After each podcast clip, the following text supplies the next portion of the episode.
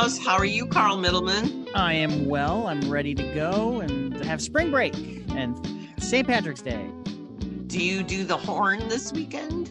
Uh, yeah, actually, uh, as as this is being uploaded, I am hopefully doing it right now. And then there is NCAA Championship Wrestling in town this next weekend. Aha. So if you're listening to it, it's this weekend. And there were two hockey games on Friday and Saturday. Aha. We welcome Alex McPherson to talk about his life and the movies he's seen coming up next. Then around minute six, a movie that's not out yet, Kong versus Godzilla, or is it Godzilla versus Kong? Around minute eight, we'll talk about The Father, new release. And then around minute 20, Yes Day. Around minute 32, Ghost. Around minute 40, the Patrice O'Neal documentary. Around minute 42, the award season. And then at one hour and six minutes, we'll talk about the short with Raya and the Last Dragon. It's titled Us Again. Well, we have uh, one of our favorite guests. We have Alex McPherson back. Hi, Alex. Oh, hello. How are Welcome you today? Oh, I'm pretty good. So, uh, are you a Irish McPherson or a Scottish McPherson? Um, uh, I think Irish. I need to double So check. your family- He will So you're- celebrate however he can celebrate. yeah. I was going to say, so this weekend, this Oh, week, you just, yeah, well, you know, this weekend, uh, you are ready to go. A year ago, yesterday was when everything shut down. Right. It was And supposed to be the parade. And uh, yeah, that's when we had Frankie Cambaletta on because we all that was our last live. We Yep. had a live show and downtown was vacant. And then uh, we went to Zoom. So yeah, uh, last night on Stephen Colbert is a great show. Dr. Fauci was on and Colbert made him blush. It was so funny Oh, but it was a great interview if you get to see the clip. And then Colbert had a really good opening. They took Barenaked Ladies one week and they did lyrics about the year. one year. Yeah, and it's really good. And then at the end, they kind of did a montage of a year later. But last night was the anniversary of their last live show a year ago. And Dr. Fauci says by this fall, he thinks people can have partial audiences back. Woo, yay.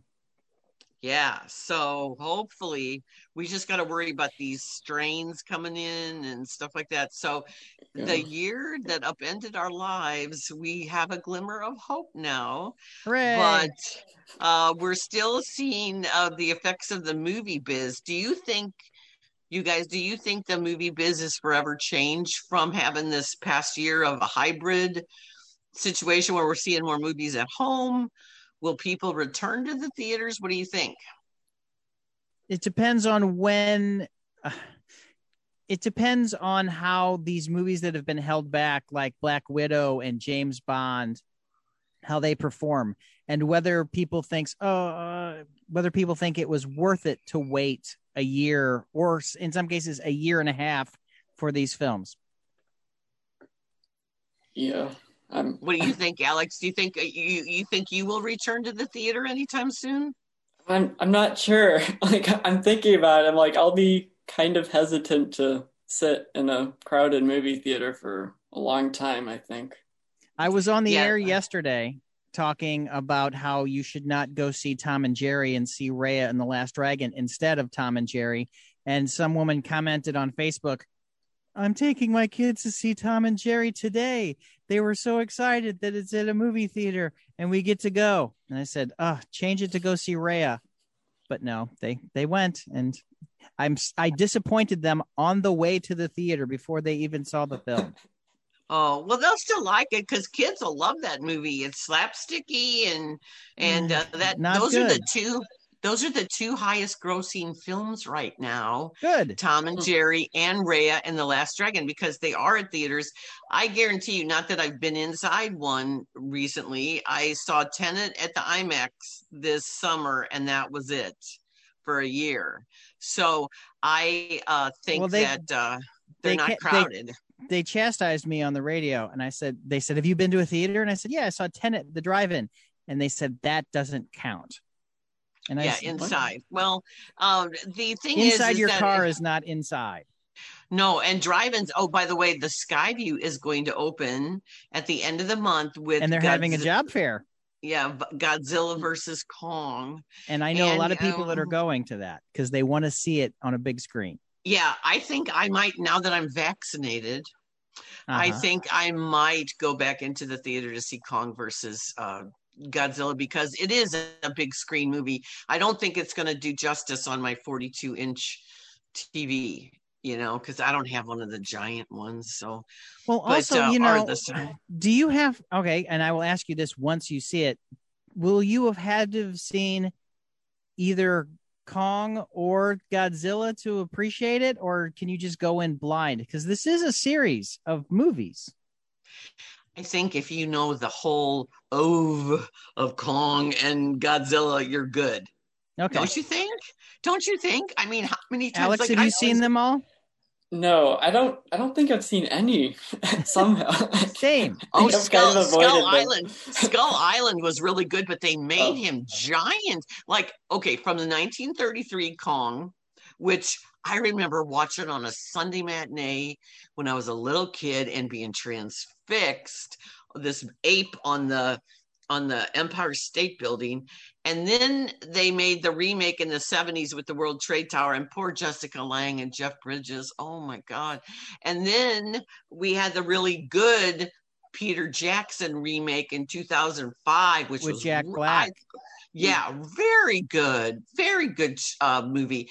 And then we've had the series of Kong and uh, Godzilla, and they've made So Peter Kong Jackson's Kong is not Peter Jackson's Kong is not the Kong of Skull Island. no correct? Okay. right. Right, because he's giant. And I said, why is he so giant? And they said to because of Godzilla. So he can beat up He's Godzilla. gonna have to fight Godzilla. now, so but- they've altered that. this Godzilla is not Roland Emmerich's Godzilla. This was the Bryan Cranston Godzilla, right? Yes. Oh, Yeah. With Which um, oh that, that one with Millie Matthew Bobby Brown. Broad. Yeah, that one with Matthew Broderick was awful. it's got Was that late a- nineties? Was that late Yeah. nineties? It's got a, it's Oh. got the Wallflowers version of Hero on it, and it's got P Diddy and Jimmy Page doing um, a horrible remake of Kashmir. Well, I didn't like uh the that Godzilla, but Elizabeth Olsen's in it, and Okay. and that I just think the way they constructed it was just the story was just nonstop rampage, without any the character development was really weak, but I really enjoyed Skull Island, and John C. Reilly was fantastic. Yeah, because that, And that one could- doesn't it doesn't take itself too seriously, right? Or Right, comparison to the right, right. And it has more depth to it. The characters like Samuel L. Jackson's character has a backstory. John C. Reilly has a good backstory. Is John Goodman in that too? It is got a big cast. I can't remember that. This is the first movie that Brie Larson did after she won the Oscar. Okay. See, So uh, I yeah, 2017. okay. So we're talking now. We've spent a whole bunch of time on a movie that's not out yet. coming out. but you know what, Carl? They might not screen it for us, Alex. They might not screen it first, so we might have to see it on our own. I'm just saying. Well, it's going to be on HBO Max, so if you want to watch it, you can watch it at home. Let's talk about a movie. Let's talk about another horror movie that is out this week. I call it a horror movie. It's tongue in cheek me saying this, but The Father, I think, is a horror movie. It is.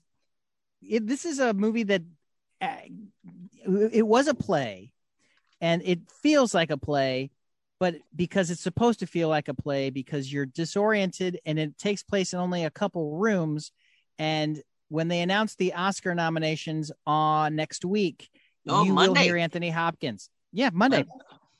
Well, I guess today or tomorrow, whenever you're listening to this, Anthony Hopkins will probably get nominated for The Father because he's Yes. just that good. And Olivia Colman might get nominated for Best Supporting Actress, even though she, Yeah, I, both I of them have the just mo- won. Yeah, no, Anthony Hopkins, until Chadwick Boseman's performance in Ma Rainey's Black Bottom was seen, he was regarded as the front runner. I think Sony Pictures Classics has kind of screwed up this release because it's so late in the game. And we saw it early for awards consideration. Sony Pictures Classics made it available to us one weekend back in November. Uh, we had a 72 hour window to see it. And that's when I saw it. And I will say, I was disoriented just like you're supposed to be because it is a is is an elderly man going through dementia. And Anthony Hopkins plays this guy. He's learned, he's successful, he has a, a nice uh, a flat, and he has obviously family. And then he starts losing his grip on reality and he doesn't understand what's going on. So he's very frustrated. But Olivia Colman plays his daughter who is trying to get him Maybe. help and he refuses it. Maybe you Yeah, don't well- know you because since you're you, it's his point of view, so you think it everything pointing to the fact that it is his daughter points to that until it doesn't because then you also have you don't know who her husband is there there are times you think that she's the, a dead sister it's very put off It's jarring. It's jarring because it's not like the typical movie where you know who's who. Like Olivia Williams shows up and you're like, is she the younger? is she the i- is she the Olivia is she the younger sister is she uh, the same person is she a nurse is she is it's just so nothing is what it seems on purpose Right. And I agree with that. I gave it an A minus. Kent gave it an A. He just effusively praised it. And I said, well, I think you can tell it's a play, which is a drawback. and it's because directed very by a claustrophobic. playwright florian right. zeller 'cause- Right. The guy who wrote it directed it. This was a 2012 play, very successful in France. It moved to the London stage, big hit, got a bunch of Olivier Awards. Then it went to Broadway in 2016, and Frank Langella won the Tony for playing the father. And uh, that was his fourth Tony, FYI. And then uh, the director wanted Anthony Hopkins to play this for the film. And I will say it's one of his best performances. I always hold Hannibal Lecter up there as the greatest villain of all time. That's my opinion Mhm. But uh, this one will rank as some of his finest work. And I think it's the last 10 minutes. The last 10 minutes will leave you broken and shattered. It is. It's a His- horror film because Oh, his- this could happen to anybody. That's the thing about horror films. You're like, oh, could this really happen? This could happen to anybody. And Well, I think it hits, yeah, I think it hits close to home. Anybody who has dealt with a relative having this, like my grandma had Alzheimer's in the early 80s when not much was understood. And we had to move her to a nursing home because she was putting Tupperware on the stove and she Ah. was wandering outside 3 a.m. My brother found her, you know, and so we had to put her in home. Nobody wanted to put her in her home, but that's what we had to do. And so I think there's so many families who go through this.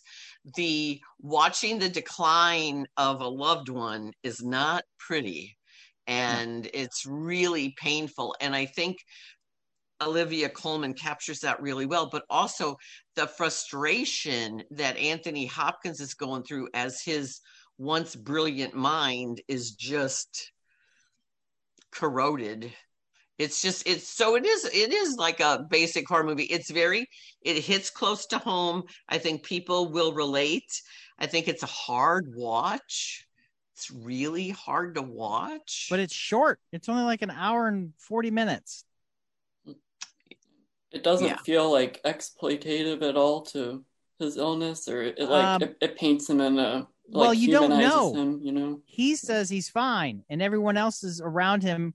You can tell that he's not fine, but you don't know that he's not fine for a while. You just think these are a series of events that might be taking place in chronological order or might not be. It's very as jarring. Jarring is a good word for it because you don't know what's going on. And if you had dementia, this would be how your day would go. This would be your linear day. one of the the cool things about the film uh, that is able to do is the production design. Like his kitchen changes. Like the one we start off with isn't the one we see at different stages. And so it's like okay are we like carl said are we going back in time? Are we going forward in time? Where are we? And then the editing is really good. And you don't know who anyone is. You you know that he's anthony and you know that his daughter is anne and you think you think olivia Colman is anne but then Imogen Poots could be Anne, or Olivia Williams could be Anne. And then there's the man who uh, there are several men. There's Mark Gatiss is a man, and Rufus Sewell is a man. And so you and don't Rufus know. Sewell is a oh awful character, awful person. But and is he then- though? You don't. You you don't. Sometimes he's saying things that are absolutely horrible, but you don't know if he's actually saying them. Right. And then the guy that's sitting in the study, like that lives there, and Anthony Hopkins is like, Who are you? Exactly. And he has to explain. That's Mark himself. Gatiss. That's Yeah. that's Moriarty Um, on the uh on Sherlock. So it's it's a good cast. It, it really is. But yeah, when Imogen Poots shows up, you're you're really confused. Oh wait, wait. I hold on. It's, it's I Minecraft, lied. right? It's my it's it's Mycroft. Sorry, I, I I I as soon as I said it, I said that's it's wrong. It's it's Mycroft, the smarter. He's the one that works for government. Yes, I I. Ugh. I'm I'm mad at Sherlock right now because it brought us uh, the Courier, which we will talk about next week. Oh yeah, which The, Cour- yeah, the I- Courier made me very angry. did you watch it? I did, but Okay. don't don't don't dive into the real story because then you'll get even more angry. All right, Okay. So- well, that's but yes, but Mark- next week. Mark Yeah. Gatiss, Mark Gatiss plays Mycroft Holmes, and he also plays this guy that owns the flat because it's in England, the apartment where Anthony's living, maybe, or it it you never know who owns the place. No, because it could be his daughters. Right. It could be his daughters. It could be his daughter and husband. It, but then again, you don't know if she's married or if this is a boyfriend or a husband or just some guy. It's nothing is what it seems at all for the entire one hour and 40 minutes. It, eh, I guess maybe at the at the end there you get some closure. Kind of. Yeah. Now this film, No, well, no, because with dementia, there's only one way to go. It's not curable. Uh, one of the things about this film is it is released only in theaters because Alex was asking me if it was streaming anywhere, and I said nope. It is at the Hi-Pointe. It is at Marcus Theaters. Ronnie's has it, and it is at Plaza Frontenac. I checked. It's not at AMC. So that's where it is, and that's where you have to go. And I'm not sure this is the this It's is not going the feel good hit of the spring, Yeah, no, it's depressing. And after but the it's year, a we good it's a good acting class. no, I mean, if you're a fan of Anthony Hopkins, and I don't know too many people who aren't. I This mean, is- it's one of his vegetables. finest. Yeah, well, he last year he was so good as Pope Benedict in the Two Popes, and he You earned an it. Oscar nomination. And then, you know, after he did Hannibal Lecter, he did Remains of the Day, which is one of his finest performances. Unrequited love. Oh, too. And then Shadowland. What was the one he played C.S. Lewis with Debra Winger uh, doing another great death scene? What was is Shadowlands? But that's the vampire movie that Wyatt Weed made. So I'm not sure what the title is, but he has had good roles since Lecter. But there's nothing that's going he's to ever Odin. be. He's Thor's father. And With- in Westworld, right? Yeah, Hmm. But uh, he's 80. He's 80 years old.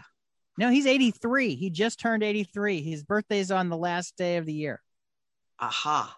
Well, I uh, remember him in a movie from the 70s, which I love so much, called Magic.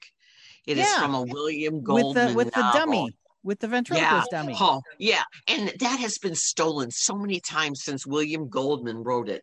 William Goldman, the great screenwriter and novelist, is responsible for some of the greatest films and lines ever. He's the one that came up with Follow the Money in All the President's Men. He won an Oscar for All the President's Men and for Butch Cassidy. But as you know, he wrote The Princess Bride Mhm. and countless. And he did a lot of rewrites for things that's uncredited. And Aaron Sorkin, because I did a interview with him. Uh, it was a group interview with him and, and uh, Sacha Baron Cohen and uh, a lot for Trial of the Chicago Seven. But anyway, he talks about William Goldman was a great mentor to him and told him things about writing. But that's where, you know, the line follow the money has been used so many times mm-hmm. since 1976. But I will say that ventriloquist dummy thing has been stolen so many times since Magic. But Magic was the truly terrifying when Anthony Hopkins is this performer that loses his grip on reality. And I remember as a kid that's the ventriloquist dummy scared me because it was so creepy, but then it was supposed to be creepy. And Lynn, you were right. It was Shadowlands. It's the C.S. Lewis story. Okay, so that is also the title of the locally produced yeah. vampire film, too. So, okay. it, as some, this is this is your vegetables. This is something that is good for you to see, but it might not necessarily taste good. Right. Well, this is this is the only major release this week. Now, Alex saw no, a film on Netflix. That that is that is candy. What Alex saw, he got to see the candy because he got to see the kids film. the The kids film is great because first of all, as I have said many times, Jennifer Gardner is like The Rock. She elevates everything that she's in, and she's worked with this director before. They worked on Alexander and the Terrible, No Good, Horrible, Bad, oh, yeah. whatever the hell day is. But then again, this director also did like a boss last year. So, oh, which, oh, no, but see, he Miguel Arteta, he has done, he's done Chuck and Buck, he's done Good Girl, but he's also done Cedar Rapids, but then he's done Beatriz at Dinner, and then he's done Like a Boss. So he is all over the map. Have you guys seen Beatriz at Dinner? I hear that's a very uncomfortable movie as well. It is a very uncomfortable movie and not what you expect at all. And it's uh, mm-hmm. Salma Hayek. And uh, she was being touted, you know, in the Oscar thing. Well, one of the reasons I want Alex to talk about Yes Day because it is Netflix and it is going to be seen by a large family audience. And I do agree that Jennifer Garner is she is just relentlessly She's a treasure. She's a treasure. A, a breath of fresh air and this is an interesting concept uh, that I did not employ with my children. And well, I don't know if based you on a book. Your... Oh, okay. Amy so Krouse did... Rosenthal. She she wrote this. She wrote this book. It, it's a it's a kid's book. And Alex, take it away. Um. So yes, I think that Yes Day will appeal to like families and small children, but I don't think it really works for like general adult audiences, I guess. But it centers around the um, Torres family and um, main. And that's because Edgar Ramirez is the father. Yes. Which you don't often see him in a dad role. No. And, and yeah, he was Carlos the Jackal. yeah. Yeah. And um, so, yeah, the mother, um, Allison, played by Jennifer Garner, is like um, kind of overbearing and doesn't really want to like let her kids kind of grow up like kind of wants to control their lives. And so the kids are very like resentful towards her. And so um like the dad is much more just low key and he's like much more liked in their household. So then uh they go to some parent teacher conference or one of the kids has made this weird propaganda video oh, comparing yeah. her to all these dictators and stuff. And so then they find this like gym teacher in the cafeteria somewhere. Just Nat, like, Nat Fillion, Nat Fillion, making a lot of tots. Okay, Nat Faxon. He's crazy. That's yeah. I'm sorry, Nat Fillion. Nat Fillion was the guy on Castle. Nat, Nat Faxon, Academy Award winner for writing The Descendants. Yeah, and he also wrote the worst movie of last year, Downhill. oh, so bad. Yeah. But, All right. But keep keep going. Oh, sorry. Yeah, and then um, he suggests that they try out this thing called Yes Day, which is where their kids can just do whatever they want essentially, and the parents just kind of have to go along with it. So um, Allison just decides to try it out, and then chaos ensues, and they all learn lessons about responsibility and all that kind of jazz, and all become better people by the end. It's very, very predictable. I will so say, therefore, rah rah at the end. yeah, it's all t- tied up in, in, a bow. I would assume. I got a half hour in. I'm saying that because I don't want to act like I saw the whole film, but I will say the mm-hmm. ice cream scene really made me woozy and sick to my stomach. It's and only then, 86 minutes, so you've seen more than a third of the movie. And then the car wash scene made me cringe because they open their windows. Yeah. In the car? Because you know what? The kids want to do that because that's a deal. Yeah, so they all get all that stuff all over their faces and stuff. But I will say it ha- it has its own charm. And, and Alex, is that because you- of Edgar? Is that because of Edgar Ramirez and Jennifer Garner, or is it because of the kids? Uh, um, it's because of the parents, I think, because I think yeah. the kids are a little annoying. But go ahead, Alex. What do you think? Yeah. Well, I guess what I most enjoyed about the movie was just it is like very well made. I guess it has very high production values, and I kind of like how like snappy the editing is, and how they kind of like go all out with these crazy sequences, like the ice cream eating and the huge like water balloon like war they have at one point. kind of they're applauding. Of like they're applauding. Yeah, they're applauding uh, the uh, uh, um, diarrhea. The whole place and the whole store, the oh. ice cream place. Yeah. They're applauding diarrhea. So oh, okay. I, I, like a I like Arturo Castro. I think he's yeah. got a small role in it. Yeah, I, I, he was my he gave my favorite performance in the movie. I think really. and he plays. So I should keep officer? watching. But yeah, so I should I mean, keep watching, Alex. Um, Give I mean, it sounds it sounds like you didn't hate the first thirty minutes, so maybe, but I don't know. It just by the end, I was like, it's just the movie has such a short attention span, like like like the Central Kids. So if we didn't, and, if you didn't have to talk about this movie today, would you remember anything about it? Let's say a month from now.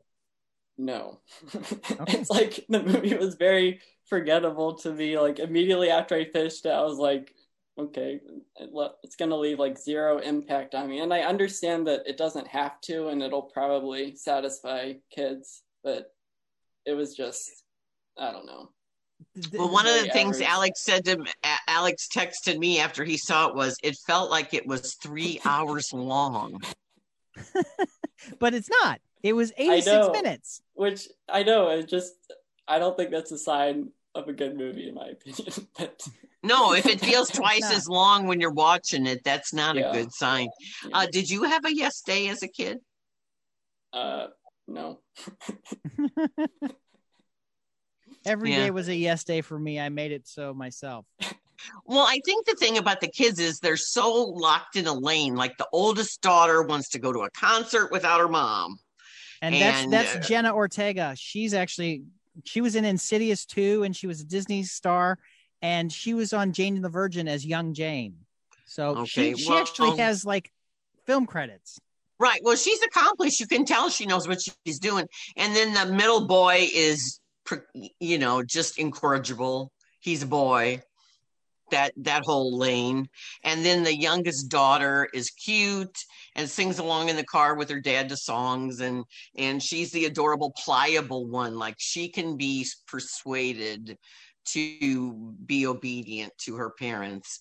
The other ones are are in there. But yeah the the whole thing about the good cop bad cop thing you know. I mean they're not reinventing the wheel with this movie. Mm-mm. no. Well it's it's unfortunately, Jennifer Gardner has a lot of those movies. You know, for for every uh, Alias or for every Juno, there's something like here. Let me jog your memory. Remember Peppermint from a couple years ago? Oh, oh, Alex, you're so glad oh. you missed it. Oh, is that the movie when she goes after the people?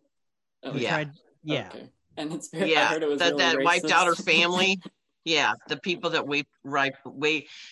She uh, misses the mass execution of her family. Yeah, for every uh, 13 going on 30, you have a Pearl Harbor because you forget that she was in Pearl Harbor. She's, but she does elevate what she's in, and I every time I go, eh, not Jennifer Garner. I I'm wowed by her. I I love what she does because she's just Jennifer Garner. I just like her. Yeah, I think people like her. That's why she's making a fortune on those commercials she does about skincare and uh and Capital she, One. Don't forget Capital One. Oh no. And then also I first saw her on Felicity because I was a big Felicity fan. Oh. And uh, she came on as uh, the girlfriend of her actual um, uh, St. Louis and Scott Foley, who mm-hmm. they were actually married before she married Ben Affleck. She and Scott Foley were a thing. Yes. And yes. uh she was the girlfriend of uh, his girlfriend on the floor when he was the cool RA in the dorm. And then she so, was, you know, then she was Sydney Bristow for five years. Right, which which is another J.J. Abrams uh, production. Yeah. And then she was in Daredevil, where she met her future husband Ben Affleck. Yes, father of her children. Yes, she so. she she she's the winner in that. yeah, well, one of the things, it, there's all these movies that are listed this week, but we have not had an opportunity to see them. And I, I don't even know. curious about Chaos Walking with Daisy Ridley and uh, Tom Holland. Tom Holland. And they did they did not screen it for us. They didn't even say, normally that even if they don't send them to us, they say hey, by the way, mention it out there. And I hear it's, it, I hear it's just okay. It's Doug Liman. Yeah, who did Sp- Swingers and and Mads Mikkelsen and Demián Bichir. Yeah. It's got a really, a really good, cast. cast. Yeah. And then you go, oh, why? There is a reason that they're not showing this to us. Yeah. Speaking of Tom Holland, Cherry is now on Apple Plus as of March 12th. So you do not have to go to theaters to see it if you have that streaming service. But Lynn would and like you not to do it. it's just not. It's to me, you have three better hours to do something with. But Alex saw Ghost, right? Yes. Yes. Um, tell us about that. So, Ghost released in the US last July. Um, and it's now streaming on Prime Video. It's not exactly my most timely review, but I do think that it is worth checking out. So it was, um, I believe it was um, the director's debut film. Let me see. His name is Anthony Z. James. And um, he filmed it with uh, an iPhone with an anamorphic lens. So um, every like from the very beginning, it feels very grounded in reality, I guess. And so it centers around um, this ex-con who's released from prison after spending 10 years behind bars. His name is Tony. And so the film is kind of like, it chronicles like a single day, like after he gets out of prison. So he's reconnecting with his son, um, Connor, who's played by Nathan Hamilton. And so he's trying to kind of rebuild their relationship and um, take the first steps in kind of turning his life around um, but of course, like his previous life of crime, like will inevitably catch up with him and those he cares about at some point. So it is kind of a predictable narrative, I guess, and you can kind of see where it's going, like by the halfway point or so. But um, the film really shines through its kind of um, hypnotic, um, d- very deliberate approach. So the director will just like plant the camera in front of the characters and just like observe them talking. And it feels almost as if you're watching a documentary at certain points although the dialogue is a little uneven here and there. But for the most part the conversations feel very organic. And um, it's just it's a relatively slow paced film but you really get a good sense of um, who these main characters are like particularly tony and connor um, so uh, yeah, Connor is uh, he's dealing with some anger issues kind of stemming from his troubled childhood, like with his father going to prison for a decade and so forth. But yeah. he still he's he hasn't like completely like shut off his father from interacting with him. He still cares for him. So their relationship is kind of interesting in how they're both trying to navigate their um, communication with each other. Um, the side characters aren't nearly as interesting. Hmm. Um, Tony's wife, Valerie, um, has a very rushed character arc later on that I'm like, all right, I, I don't know about this, but and um, yeah, the the final moments are a little bit out of place with what came before, I guess.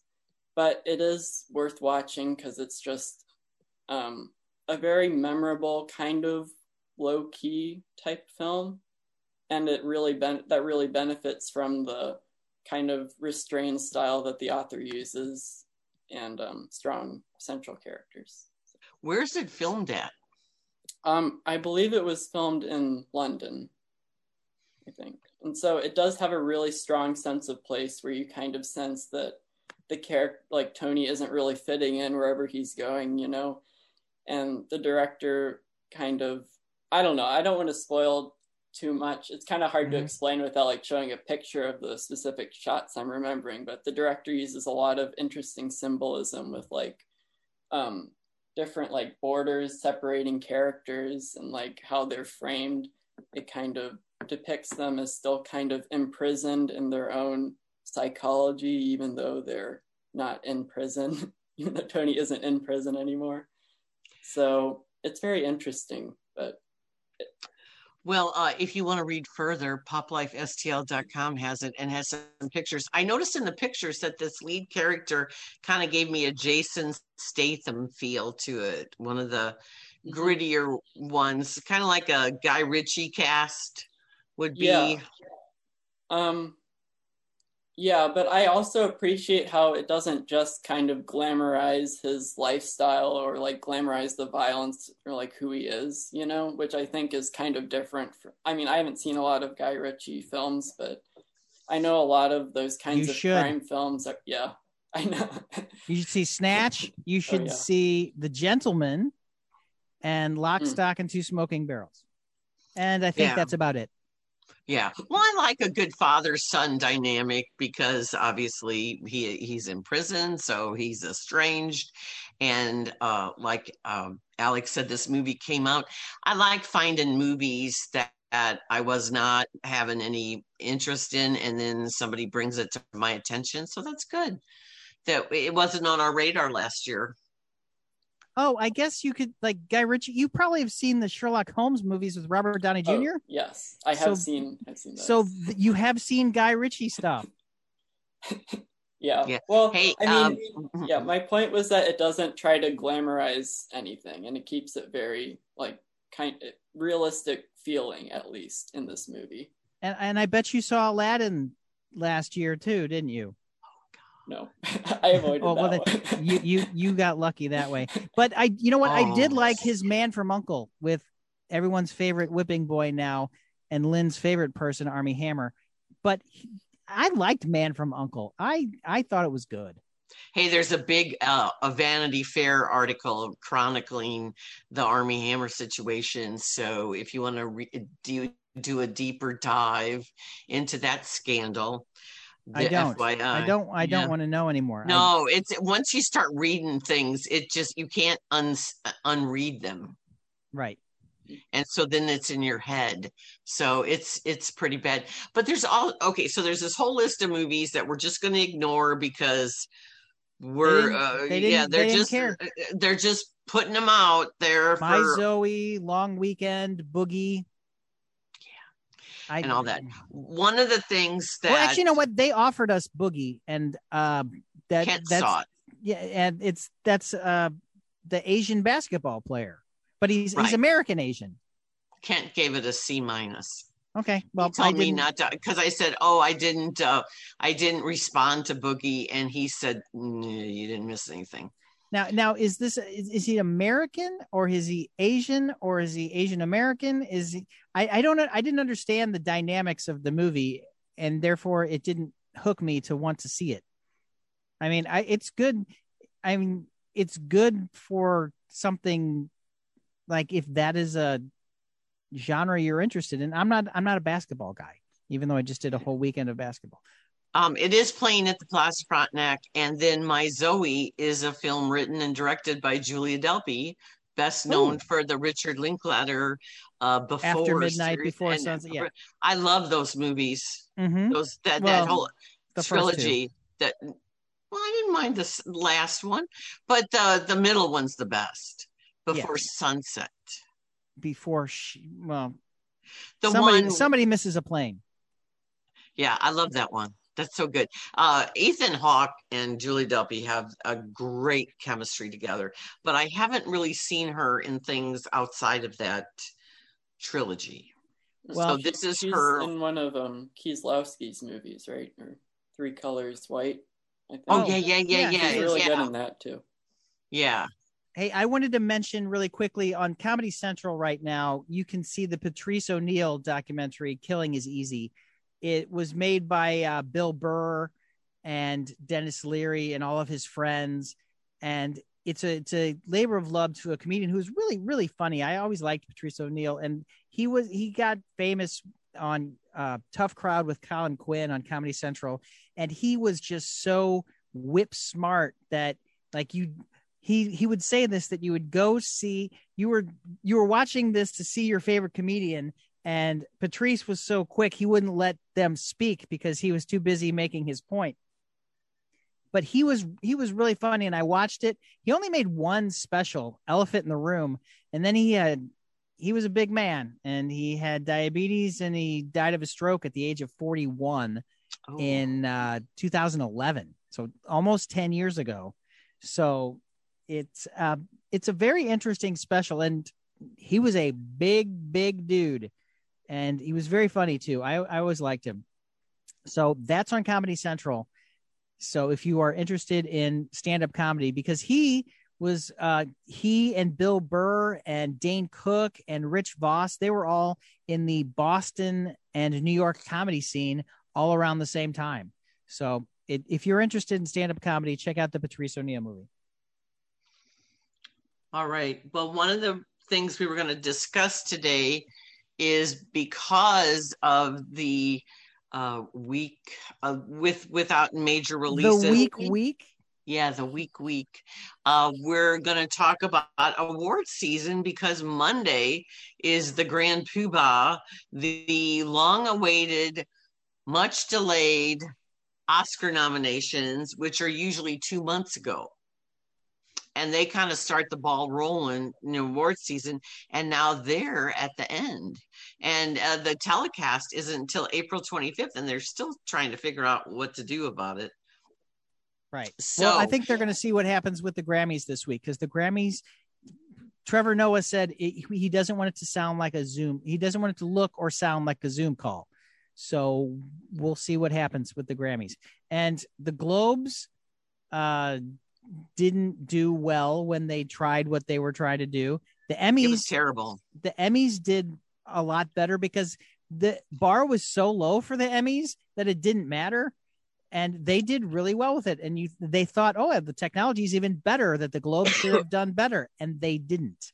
So no, that kind of set the tone for like, oh, and that is the reason why the Screen Actors Guild on April 4th is going to be a pre-taped special where they're going to announce to the nominees a couple days ahead who won. It's like the MTV expect, Movie Awards, and they expect them to keep quiet. Uh-huh. Uh, yeah, actors. Uh-huh. Okay, yeah. But you know what? Did you do you ever know who won the MTV Movie Awards? Yes. Here's how you know because they show up. Right. If they, well, if same you, as people, the same as People's Choice. They tell them ahead of time. So if they're in the audience, more likely, more than like, but you know what? Some people just like to go and have fun, even if they don't right. win. Well, this year people can't really go, you know. And uh, right. the Screen Actors Guild, I always enjoyed that because they were all at big tables and uh, they were all like in their little pods. And this year it's just so different. But this will be interesting because Screen Actors Guild took one look at the globes and went, okay, we got to change. Now, I do think uh, Critics' Choice Awards went really well Sunday night. Good. Well, I, I, I, here's the only thing I want to know about the Academy Awards. Is it going to be worth the wait? Like, besides the father that is out this weekend, which we saw back in November, did they need to wait this long? And I'm going to say no, they didn't. The only besides the father and besides Judas and the Black Messiah, I maybe one night in Miami, but but if those if they wouldn't have announced that they were going to push everything back, those movies would have been out Christmas Day. So they we're going to find out that this was unnecessary. Well, I think I, I agree because uh, in that second round, after the critics made their picks and all those big organizations, Nomadland uh, and, and, and, pretty, pretty promising young woman and right. Minari. See, but the, the Minari everybody had seen, just like Minari, and they had seen these movies already, and then they don't get released for months afterwards because they didn't have to be, which was dumb. Which was, mm-hmm. and so the second round, which I consider the little things, Judas and the Black Messiah, Malcolm and Marie, the Ma United Rainey. States. Ma, well, Ma Rainey's was like a Christmas time. I'm pretty sure. Uh, Pieces of a Woman wasn't on Netflix till January 7th. Uh, the um, Promising Young Woman was Christmas Day. Right. So uh, United States versus Billie Holiday just came out last mm-hmm. week. And then we also have Supernova, where Stanley Tucci went nowhere, and I was predicting him to win the Oscar. And so those films all came out the Mauritanian yeah. didn't come mm-hmm. out till now. So the only people that I think could be game changers are Kaluuya. Daniel Kaluuya is getting the big mo going into supporting actor, and I don't think he's a supporting actor. I think he's a lead actor. He's a lead. And this is one of those category fraud things where they push the other person because they figure they have a better chance. So Kaluuya could be a game changer because previously Paul Raci from Sound of Metal was winning everything. And he he's deservedly so. Sure. And then now he's going to be pushed down in the supporting. And then I do think that Andra Day from Billie Holiday will be in the best actress mix. Mm-hmm. But those are the only, and then Tahar Rahim from the Mauritanian could be in the best actor category. But to me, those are the only ones from all those movies that came out in January, February that that are worth discussing.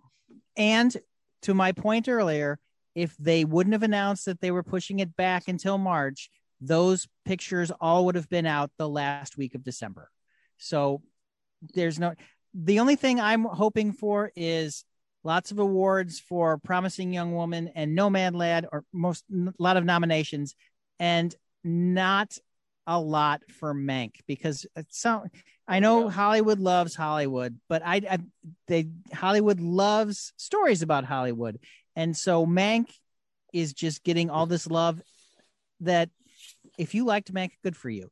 But I I it was not my cup of tea and so it's boring. not true. I didn't know what it happened was... by the end. There wasn't a story. well, and also it was also a lot true. of inaccuracies. And then I okay, it took me three times to get through that movie. Three times because it was so boring and because it's shot well.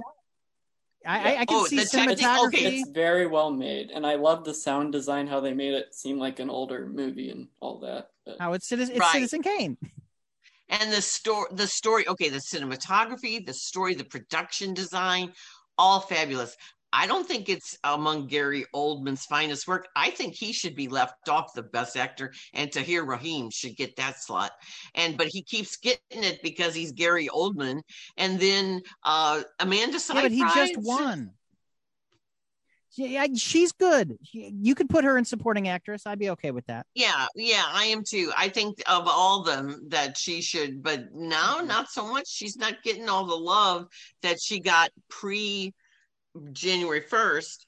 And then uh, I do think Fincher is director. First of all, the script is terrible. His dad wrote, and he'll get a nomination. and and it's a terrible script.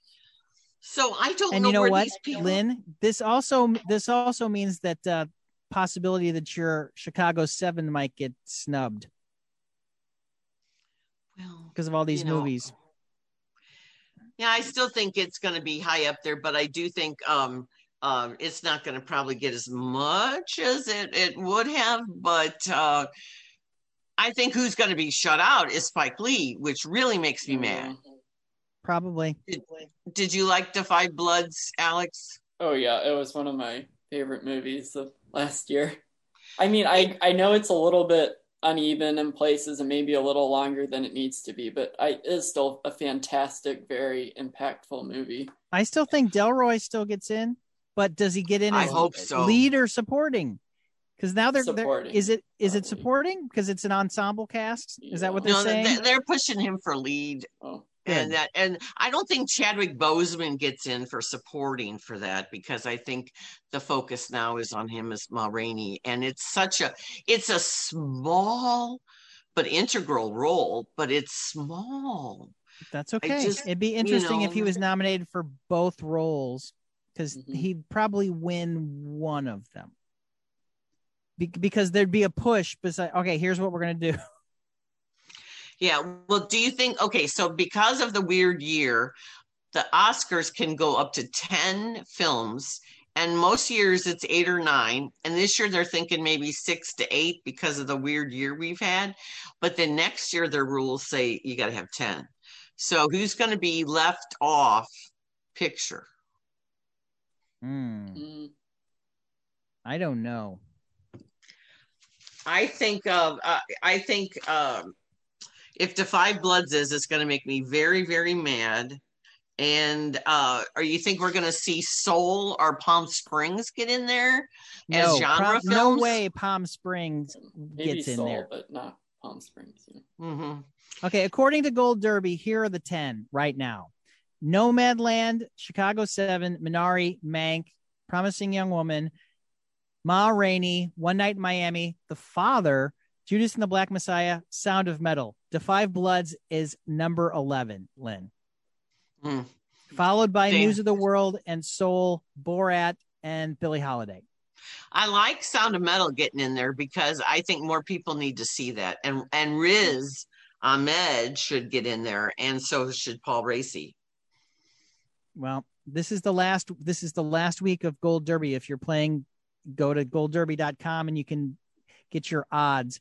Uh, Chicago Sevens on the downswing. Ma Rainey's on the downswing. My, one night Miami's on the downswing, and 5 Bloods is on the downswing. So, who the only one in the top fifteen that is on the upswing on the bubble is Borat.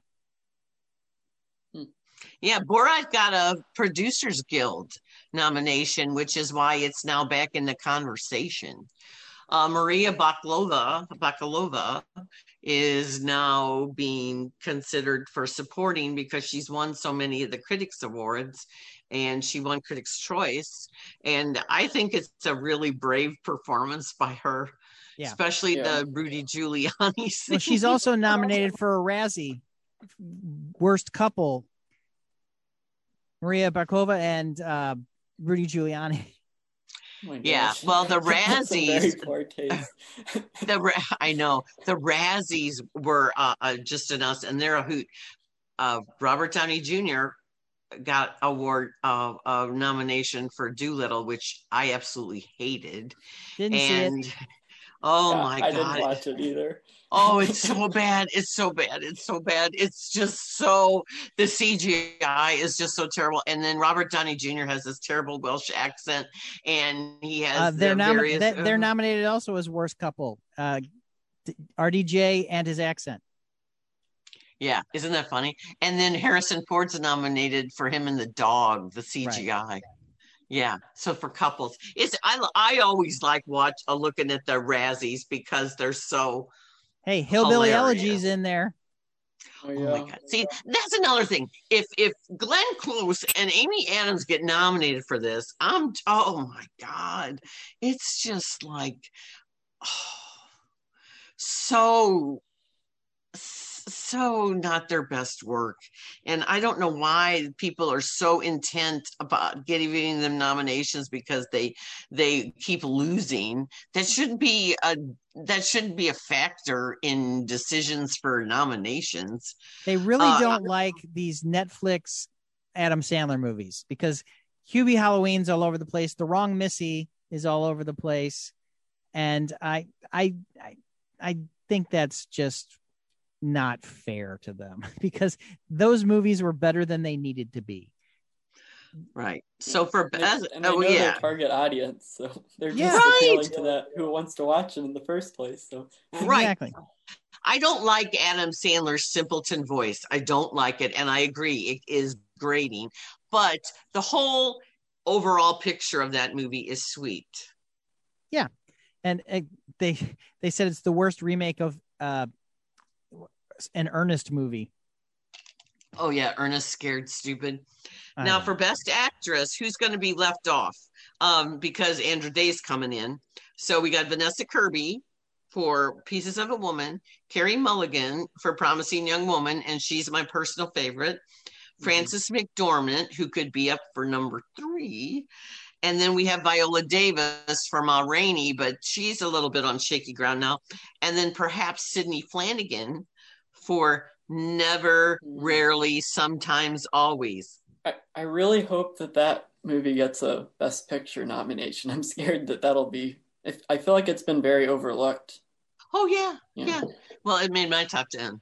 So the yeah, the the, the, the nominee odds are Carey Mulligan is number one, followed by Viola Davis, then Frances McDormand, Andra Day, and then Vanessa Kirby. So and then number six is Sophia Loren, followed by Zendaya, and then Michelle Pfeiffer.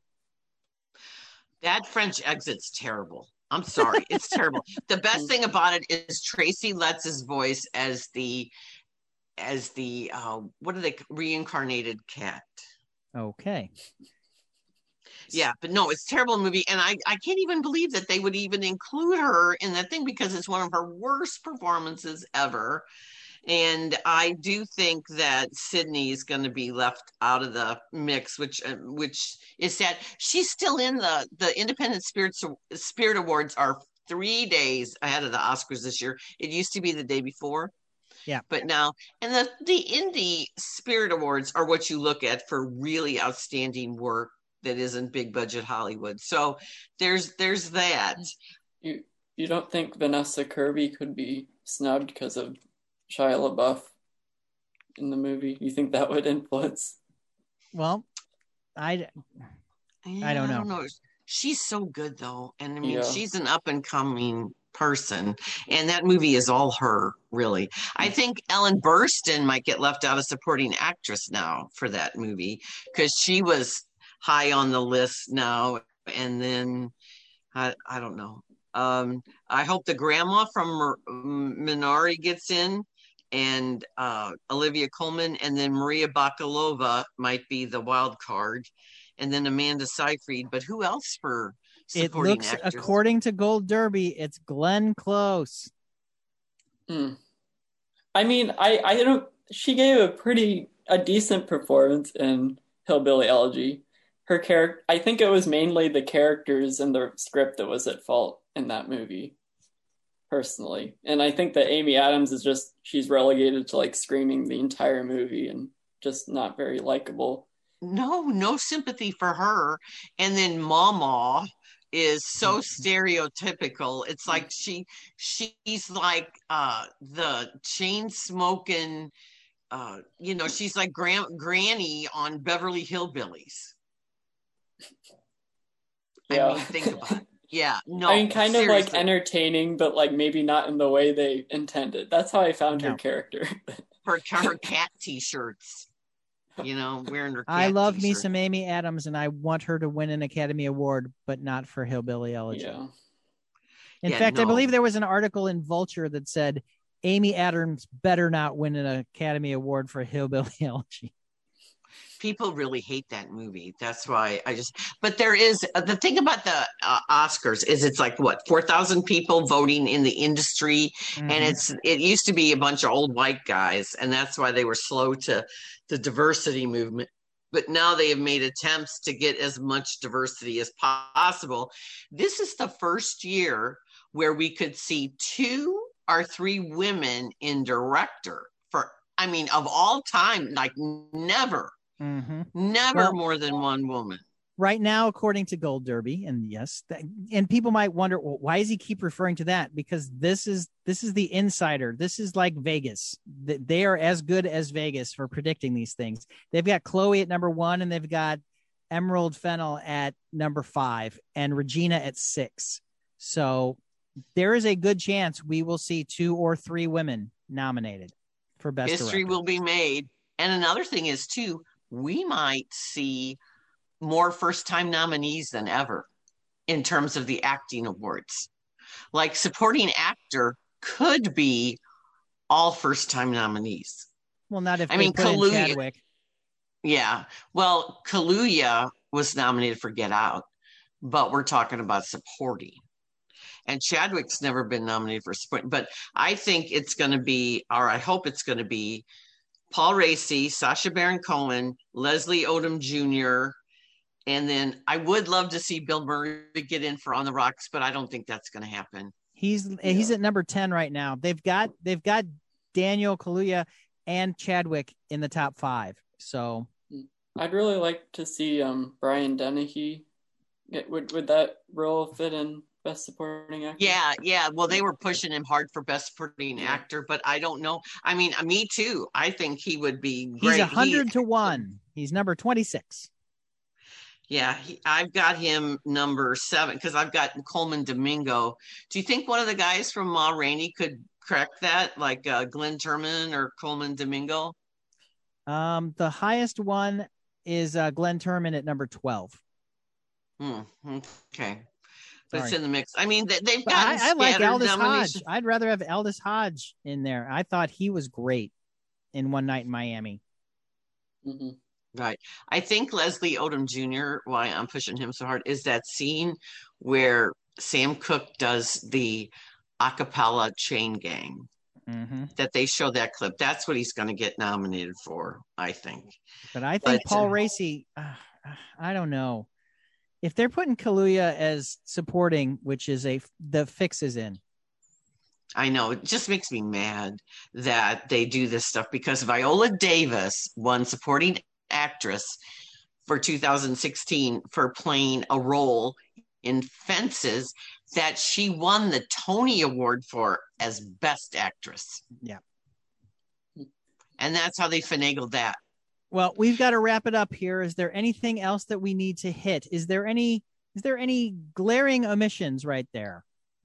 Um, a best actor, I want to say uh, I really hope Delroy Lindo gets in, but I would love to see Steven Yeun. Steven oh, Yeah. From, From right now, it depends on how many nominations they have. It depends on how many they go with. Right now on Gold Derby, it's Chadwick, Hopkins, Riz Ahmed, Gary Oldman, Steven Yeun, and Delroy Lindo at number six, and Tahar Rahim at number seven. Yeah, and then Ben Affleck too. Uh, for the way back, he might mm. get some. He is number twenty-two with one hundred to one odds. Wow, he's fallen down. There's only so much campaigning that they can do, and we. That's what happens it. when a movie is released. Or that movie was released in March of last. That was last year. That was last year. Mm. I saw I saw a posting that I did about these are the movies. This is what's happening in Hollywood, and I said a Quiet Place has been moved. Part two. I uh, Mulan is not opening on March 27th. I went through all the movies, and then now we know what what happened what this happened? year. Uh, the one of the things that Disney is promoting is, uh, uh and Alex, you gotta see WandaVision. It'll blow your mind. It'll totally blow your mind. And even if you're not that big in the MCU, which I mean, I've seen all the movies, but I'm not fanatic about it. It will blow your mind the acting in it is so good. Elizabeth Olsen, Paul Bettany, Kathryn Hahn. She could win. An, both of them, oh. both of those ladies could win Emmys. Oh, tremendous! And it just keeps going. It's like it's like the beginning of Lost. It's like those twisty turns. But it's not the end of Lost. No, but it's like the beginning of Lost when it just hooked you. Like, oh my god, they John Locke these... is in a wheelchair. What? They would have these, you know, the I'm others. Sorry, I'm sorry, I spoiled a 15 year old television show for people that haven't watched Lost. The Black Snake, uh, the Smoke the Black Snake Smoke. or whatever. Yeah, that's it. Whatever. Um, smoke is the island. What? Oh no. So then the um I know it was so disappointing at the end, but I love that show so much. Okay, the ending so, was fine. They they chose the story that they wanted to chose. They just deliberately lied to you and said no, they're not in purgatory. Yeah. They why would they tell? Yeah, you you know what? You're right. They're in purgatory now. You don't have to watch.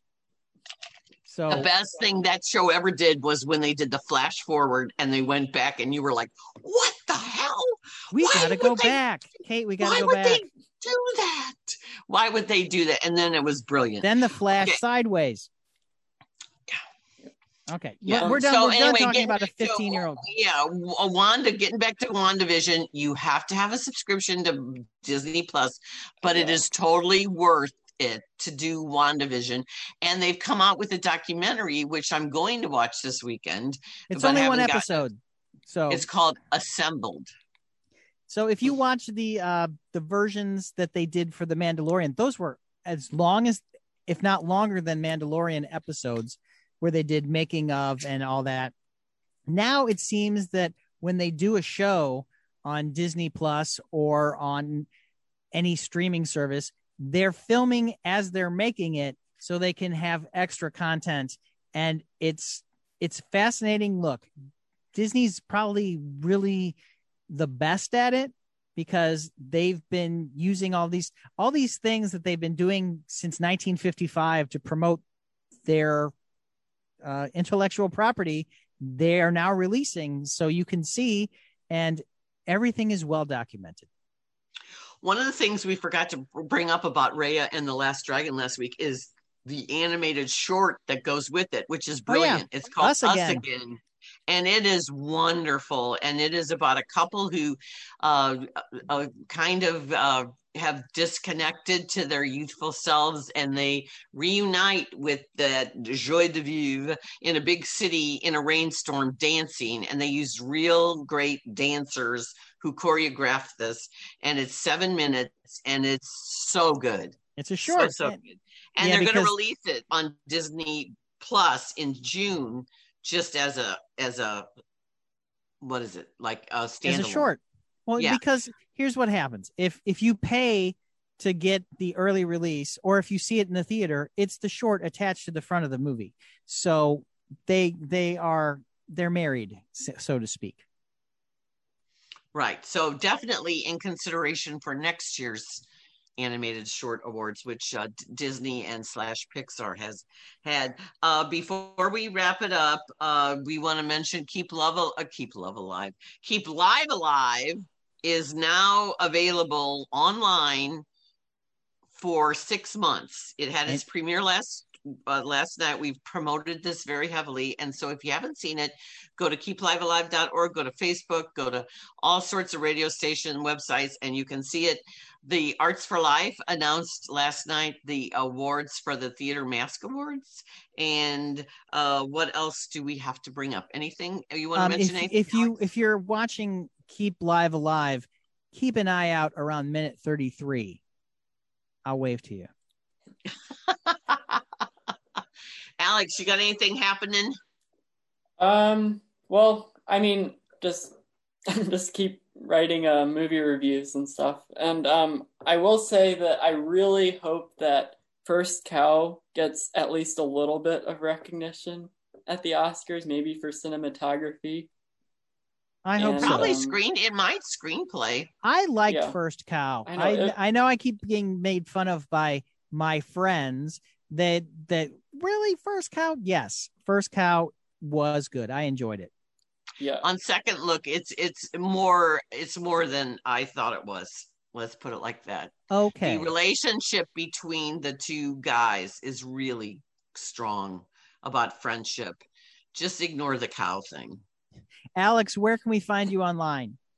Um i am writing for lynn's website pop life stl um Cultured Vultures, and The Independent. So you can find me on Twitter and Instagram at underscore Carl the Intern. I have just made videos of me blowing the horn this weekend. Yay! And you Go can hear Blues. me on the Entercom family of radio stations. Lynn, where are you, young lady? I am in the Webster Kirkwood Times online and in print. I am on KTRS every Thursday evening. Miller Furniture presents Lynn Venhaus Goes to the Movies about 10:30 p.m. And I am here. And then also we have uh, I have my own website, poplifestl.com, which Alex does a great job in his reviews. So follow us on all the socials. Oh, yeah, yeah, now that Please now that Alex Twitter, I need help. Now that Alex is in charge, there's there's actual content. yeah. Yes, yes, yes. Bye, everyone. We'll see you next week, and we'll talk about uh, the Courier and the Oscar nomination. Stay safe. Get vaccinated. Bye. Bye.